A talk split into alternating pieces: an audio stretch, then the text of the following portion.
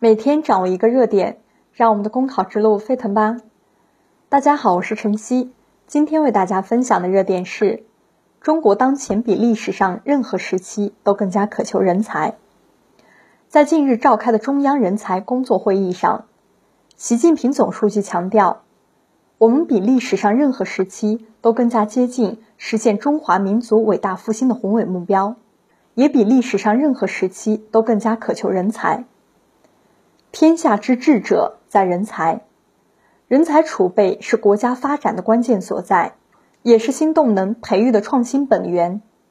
广开进贤之路，广纳天下英才的重要性和紧迫性不言而喻。这从近年来各大城市的人才争夺战可见一斑。虽然我国已经拥有一支规模宏大、素质优良、结构不断优化、作用日益突出的人才队伍。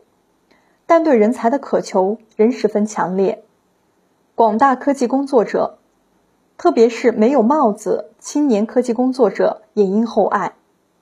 合理人才结构一定是金字塔型的，为此，需要为科技人才发展提供良好环境，让更多千里马竞相奔腾。一定要完善创新人才培养模式，强化科学精神和创造性思维培养。